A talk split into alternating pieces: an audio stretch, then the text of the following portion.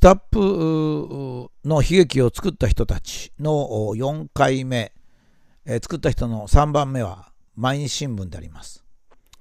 えー、毎日新聞というのは伝統的で素晴らしい新聞でした。えー、満州国建設に際して、えー、まあ、日本があ国際あの満州国を作ったことに対して世界の非難を浴びて、えー、日本が国際連盟を脱退した時に朝日新聞はその時の政府に迎合して脱退を支持しましたが毎日新聞は断固筋を通して、え記事を書きまあ、その結果、結果としては販売部数を減らすことになります。まあ、販売部数を減らしても事実を書くと、まあ、いうことで大変に功績がありました。まあ、戦後になりまして、えー、沖縄返還の時に、まあ、日米の密約がありまして、まあ、この時も断固として毎日新聞はメディアとしての立場を貫き、その結果、時の政府からいじめられて不買運動になりですね、決定的に朝日新聞、毎日新聞の後人を廃するようになります。しかし、そんな逆境だったんでしょう。毎日新聞には多くの立派な人がいてですね。まあ、ここで一つ一つのお名前は挙げませんが、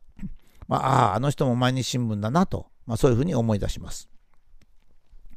その毎日新聞が、あまあ、貧するに窮したかもしれませんが、まあ、あの、えー、こともあろうにですね、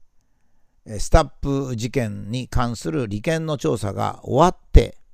不正が確定して、私は不正と思ってませんが、まあ不正が確定して、最後に論文が取り下げられた後ですね、まあ、論文の取り下げは日本にとって大きな痛手でしたが、まあこれはこれで、まあ皆さんがそういうなら仕方ないとしたらですね、その後に毎日のようにスタップ事件の取材を続け紙面に掲載していたわけです。その紙面の内容は、スタップ論文の著者を痛めつけたいとそう思う一心の記事でした。そしてついにですね、論文が撤回されて約半月後、毎日新聞は7月16日だったと思うんですが、月曜日の朝刊だったと記憶してるんですけども、驚くべき記事を全国版の一面に出しました。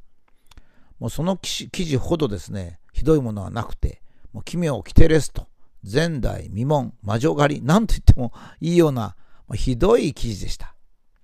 それはどういう記事か。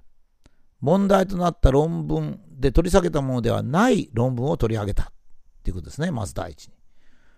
スタップ論文、事件というのはスタップ論文が不備だったという論文なんですから、事件なんですから。その以外の論文を取り上げたんですね。しかもその論文を出す前の掲載されなかった論文ですね。和歌山先生が出して拒絶された論文を取り上げたんです。和歌山先生が出したのにおぼかたさんの記事として出しました。協調者がおぼかたさんだったんですね。それから論文の査読過程のやり取りを不正としました。私はもうあまりのことに絶句しましたね。この、これを読んだときに。いや、この記事を笹井さんがお読みになったかどうかわかりませんが、まあ、関係のない私が読んでもびっくりしたわけですから。当事者が読んだらもう腹の中はもう煮えくり返ったでしょうね。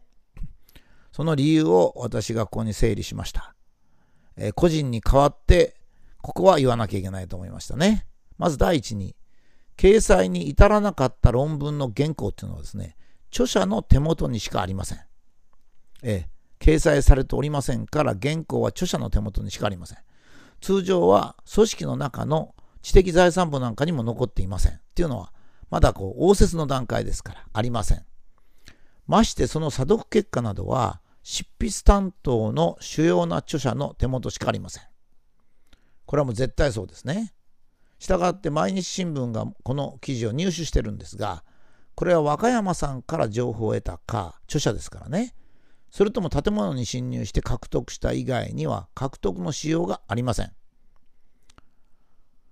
それから掲載に至らなかった論文は欠陥があるから掲載されなかったので、その論文の欠陥をですね、暴くっていうのは無意味なことでありますが、しかし一般の読者はそういう経過を知らないということで、まあ、騙す手法を使ったと、いうことですね。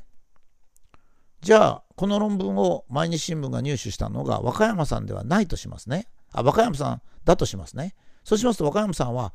もちろんそんなことした大学教授は絶対辞任です。だって、そんなことしたらもう和歌山さんと一緒に仕事する人大変ですよ。なんか日常的にやってて、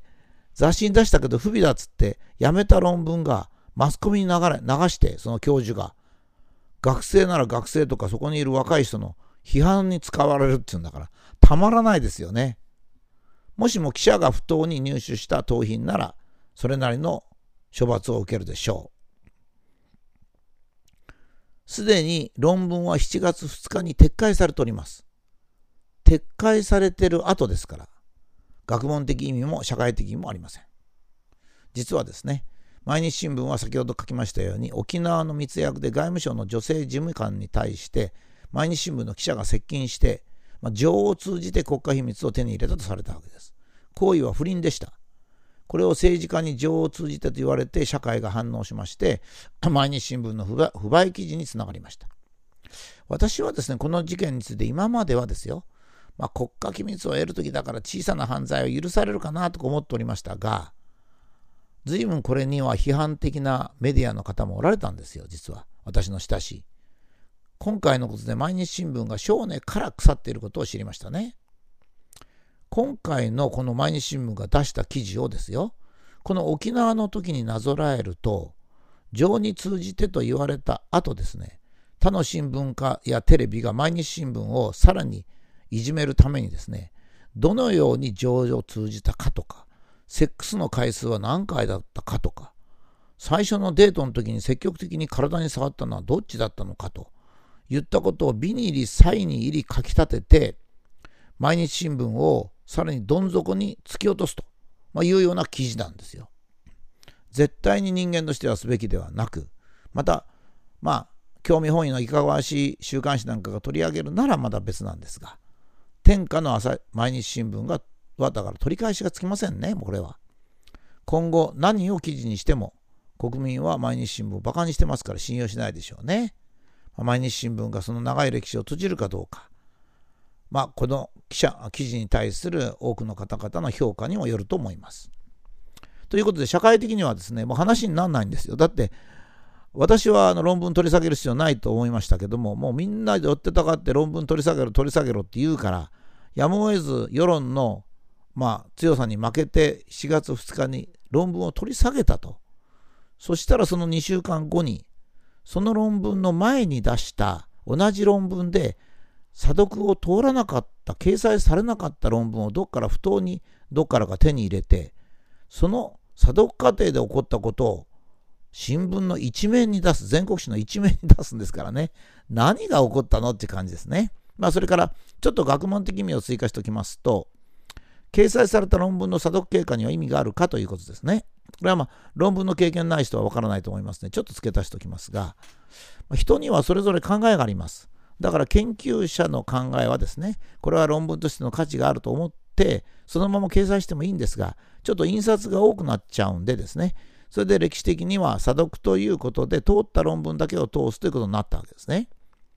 で、査読は論理的に整合性があるかとか、他人が読んで理解できるかとか、どっかでも知られてないかっていうのをチェックして、まあ、時には誤字脱字も見ます。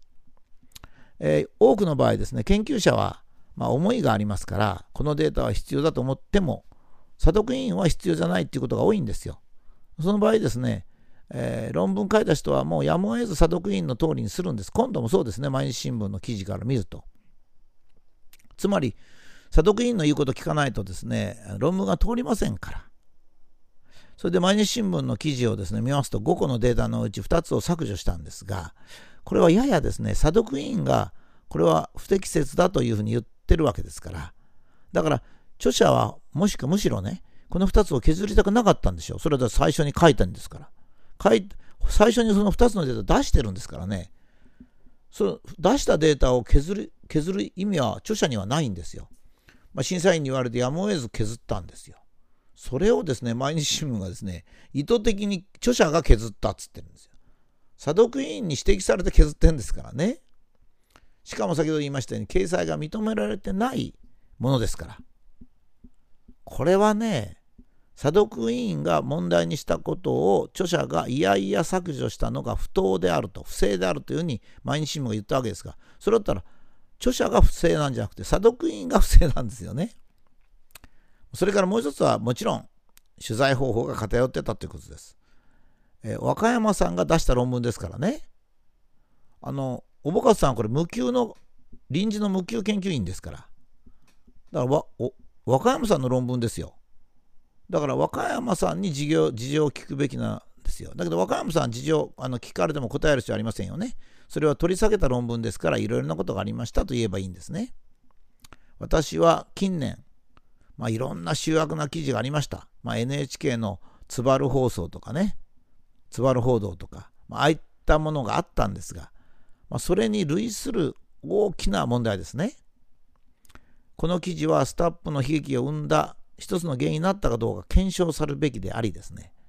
これが本当にメディアの力を使った精神的リンチによる殺人なのかということの可能性について、まあ、司法関係者、えー、はかなり突っ込んで考える必要があると思いますね。言論の自由は無制限でありません。個人が自由に発言するのは構わないんですが、大新聞とか NHK が個人をめがけて圧倒的な力で不当な攻撃を続けるというのは本人が耐えられないことはもう言うまでもありません。特に本人が自分は正当だと思っているときは、その悔しさはですね、いかばかりかと思いますね。私がこの記事を見た時の感想はですね、論文を取り下げたのにここまでやってくるの？という感じでしたんですよ。これはね、記者の出世のためなのか、毎日新聞の販売部数を増やそうと思ってんのかなと思ったんですね。例えば、利権の不正を暴くとか、日本の生物関係の学会の腐敗を報じようとするならですね、それ自体を取材しないといけないですよね。掲載されなかったスタップ論文の審査過程を掲載してもですよ、それを読んで日本の研究の不正の構造なんかを推定することはもうできる人いませんよ。私だってできませんよ。この記事を読んでわかることは、スタップ論文を、まあ、出さなかったストップ論文ですよ。これ間違えちゃいけません。出した論文はもう取り下げてるんですから、これないことになってるわけですね。出さなかった論文の査読過程での、まあ、修正をですね、意図的で不正だったと。まあ、いうふうに全国紙の一面で報じるということは何だったのかということですね。私はもうこれ明らかに今度のスタップ悲劇の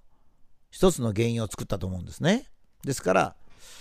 毎日新聞はですねまずまあもしも正しいマスメディアとしてやるならですねまず2つ必要があるんです。1つはですねこういったものが